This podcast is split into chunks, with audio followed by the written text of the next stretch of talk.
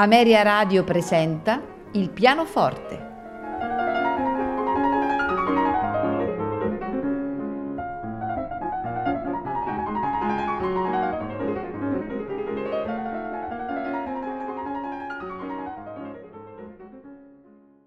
Buonasera e benvenuti a Il pianoforte.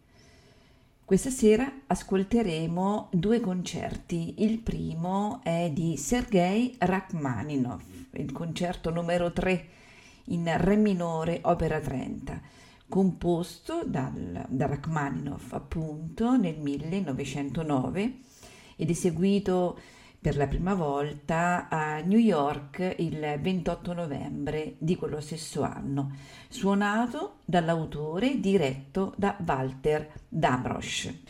Di questo concerto che è mm, il più lungo di Rachmaninoff, l'autore eh, che a partire dalla fine degli, anni 30 aveva smesso di eseguirlo ritenendosi inferiore come interprete a pianisti eh, emergenti più giovani come Horowitz e Gieseking, aveva eh, curato anche una versione eh, drasticamente ridotta che eh, però non godette mai di eh, un particolare successo.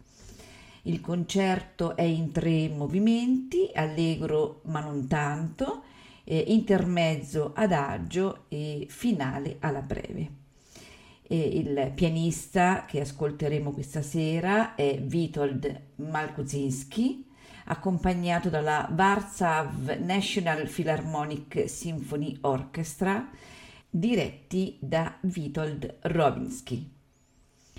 Proseguiremo con un secondo concerto, questa volta di Sergei Prokofiev.